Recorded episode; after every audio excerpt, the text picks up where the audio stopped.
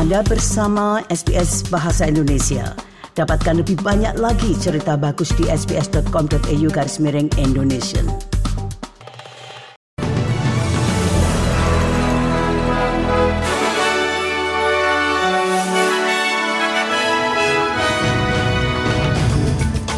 Sari berita untuk hari Minggu 9 Juli 2023. Pengacara sebuah firma hukum mengatakan pemerintah sebelumnya dengan Robodebt bertindak seperti kriminal terhadap masyarakat Australia. is that in our name, our government and senior public servants acted like crooks.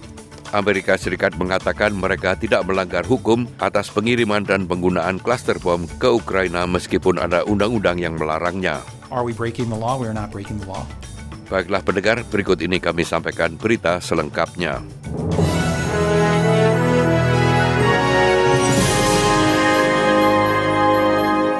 Ahli bedah pribumi Australia pertama, Kelvin Kong, telah diakui sebagai orang pribumi Nidok tahun ini. Sepuluh penghargaan diberikan pada acara gala di Brisbane untuk menghormati para penatua atas pengabdian mereka selama bertahun-tahun dan generasi pemimpin baru atas kemenangan mereka. Lifetime Achievement Award diberikan kepada Dr. Naomi Myers yang telah mendedikasikan hidupnya untuk mereformasi kesehatan pribumi di Redfern. Dr. Kong mengatakan ia berterima kasih atas kesempatan itu.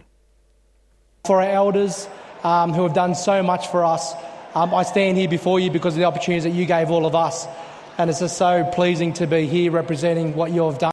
Sebuah laporan baru dari Komisi Royal menyebutkan bahwa skema robot debt pemerintah sebelumnya sebagai kasar dan kejam. Skema pemulihan utang otomatis yang secara salah telah mengejar 433 ribu orang sebagai tidak adil dan tidak legal. Komisi Royal merekomendasikan tindakan perdata dan pidana terhadap 20 menteri pemerintah dan pegawai negeri. Sebuah bab telah dirujuk ke Polisi Federal Australia dan Komisi Anti Korupsi Nasional yang baru yang berisi perincian tentang orang-orang yang direkomendasikan oleh Komisaris Royal untuk dituntut secara perdata dan pidana. Firma hukum pengacara Andrew Gretsch Gordon Legal memimpin gugatan kelompok terhadap pemerintah yang memaksa negara persemakmuran untuk membayar 1,8 miliar dolar kepada para korban skema itu.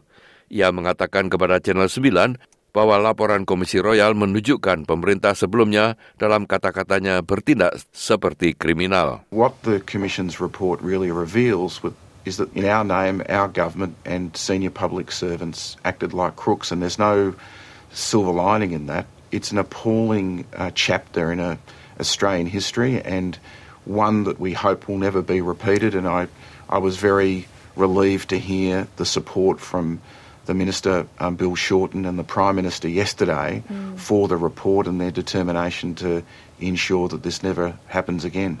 Sementara itu, pemimpin pihak oposisi Peter Dutton mengklaim bahwa pemerintahan Albanese menggunakan laporan Komisi Royal itu untuk mengganggu pemilihan selah di Biden yang akan datang. Pemilihan selah hari Sabtu depan 15 Juli di daerah Baden di Queensland terbukti lebih berbahaya secara politik bagi pihak koalisi daripada yang diharapkan. Pemilihan selah itu disebabkan oleh mundurnya Stuart Robert yang mengatakan kepada Komisi Royal awal tahun ini bahwa ia bertanggung jawab penuh atas implementasi Robodebt. Pemimpin koalisi Peter Dutton mengatakan ia yakin bahwa komunitas Biden akan dapat mengabaikan apa yang dianggapnya sebagai upaya sadar untuk menodai peluang Partai Liberal di daerah Biden. It's no mistake that the government uh, timed the by-election uh, to be a week after the report's findings came out. I mean, that, that, again, that's the politicisation of the process. But I think the people of Fadden are much smarter than that. People also know that you don't change a government when you go to a by-election. Uh, you can send a message to a Prime Minister, particularly a Prime Minister who's made it harder for you and your family in relation to cost of living pressures. Menanggapi komentar itu, Perdana Menteri Anthony Albanese mengatakan pemimpin oposisi Peter Dutton menunjukkan kurangnya empati dalam menanggapi temuan Komisi Royal tentang skema Robodebt yang melanggar hukum itu. Albanese mengatakan Peter Dutton memiliki kesempatan untuk menebus kelambanan masa lalu terkait dengan skandal itu, namun telah gagal melakukannya. There could have been a hint of empathy from Peter Dutton, but there was none. None.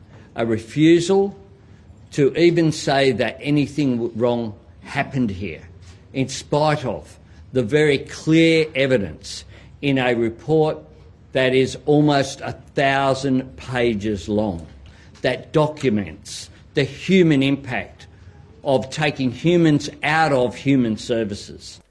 Pemimpin oposisi Peter Dutton telah menggunakan pidatonya di pertemuan Partai Nasional Liberal untuk mengkritik referendum suara parlemen pemerintah. Dutton mengatakan ia masih belum menerima tanggapan dari Perdana Menteri untuk 15 pertanyaan yang diajukan mengenai proposal suara ke parlemen. Ia menegaskan bahwa publik Australia kehilangan kepercayaan kepada Perdana Menteri karena ia tidak dapat menjawab pertanyaan mereka tentang detail suara tersebut. There's been no constitutional convention.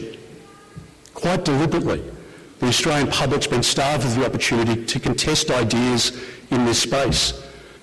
The system of government, as we know it now, our system of democracy, changes dramatically.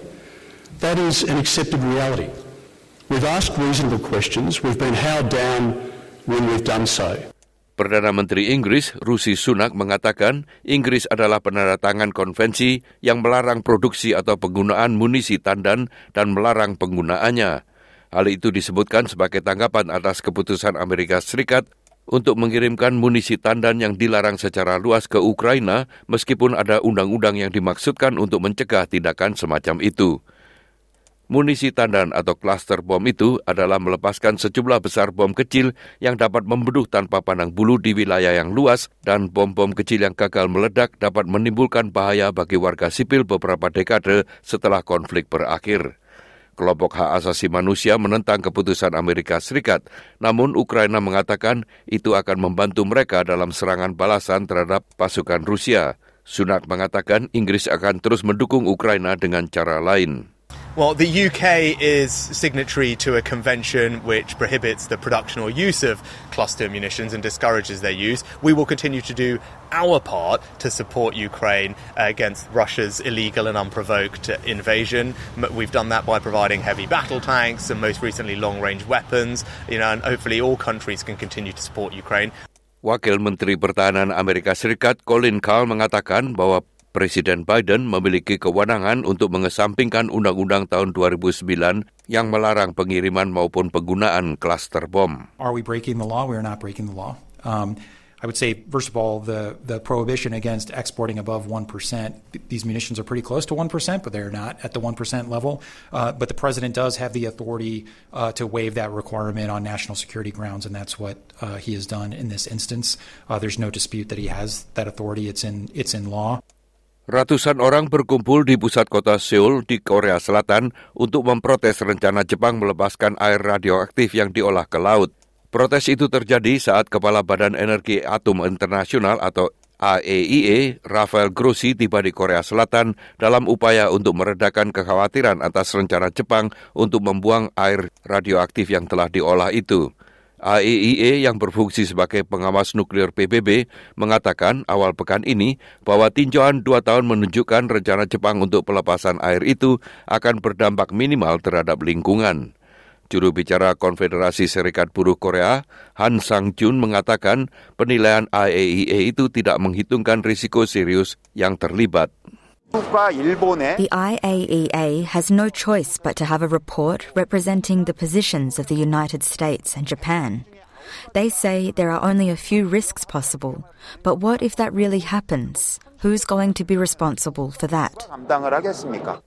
Menteri Keuangan Amerika Serikat Janet Yellen mengatakan China dan Amerika Serikat harus bersaing secara adil dan berkomunikasi erat seputar masalah ekonomi untuk menghindari kesalahpahaman melanjutkan pertemuannya dengan pejabat tinggi China pada hari Sabtu 8 Juni yang lalu, Yellen mengatakan kepada Wakil Perdana Menteri China, He Lifeng, bahwa komunikasi yang buruk antara kedua negara akan memperburuk hubungan ekonomi dan keuangan bilateral mereka.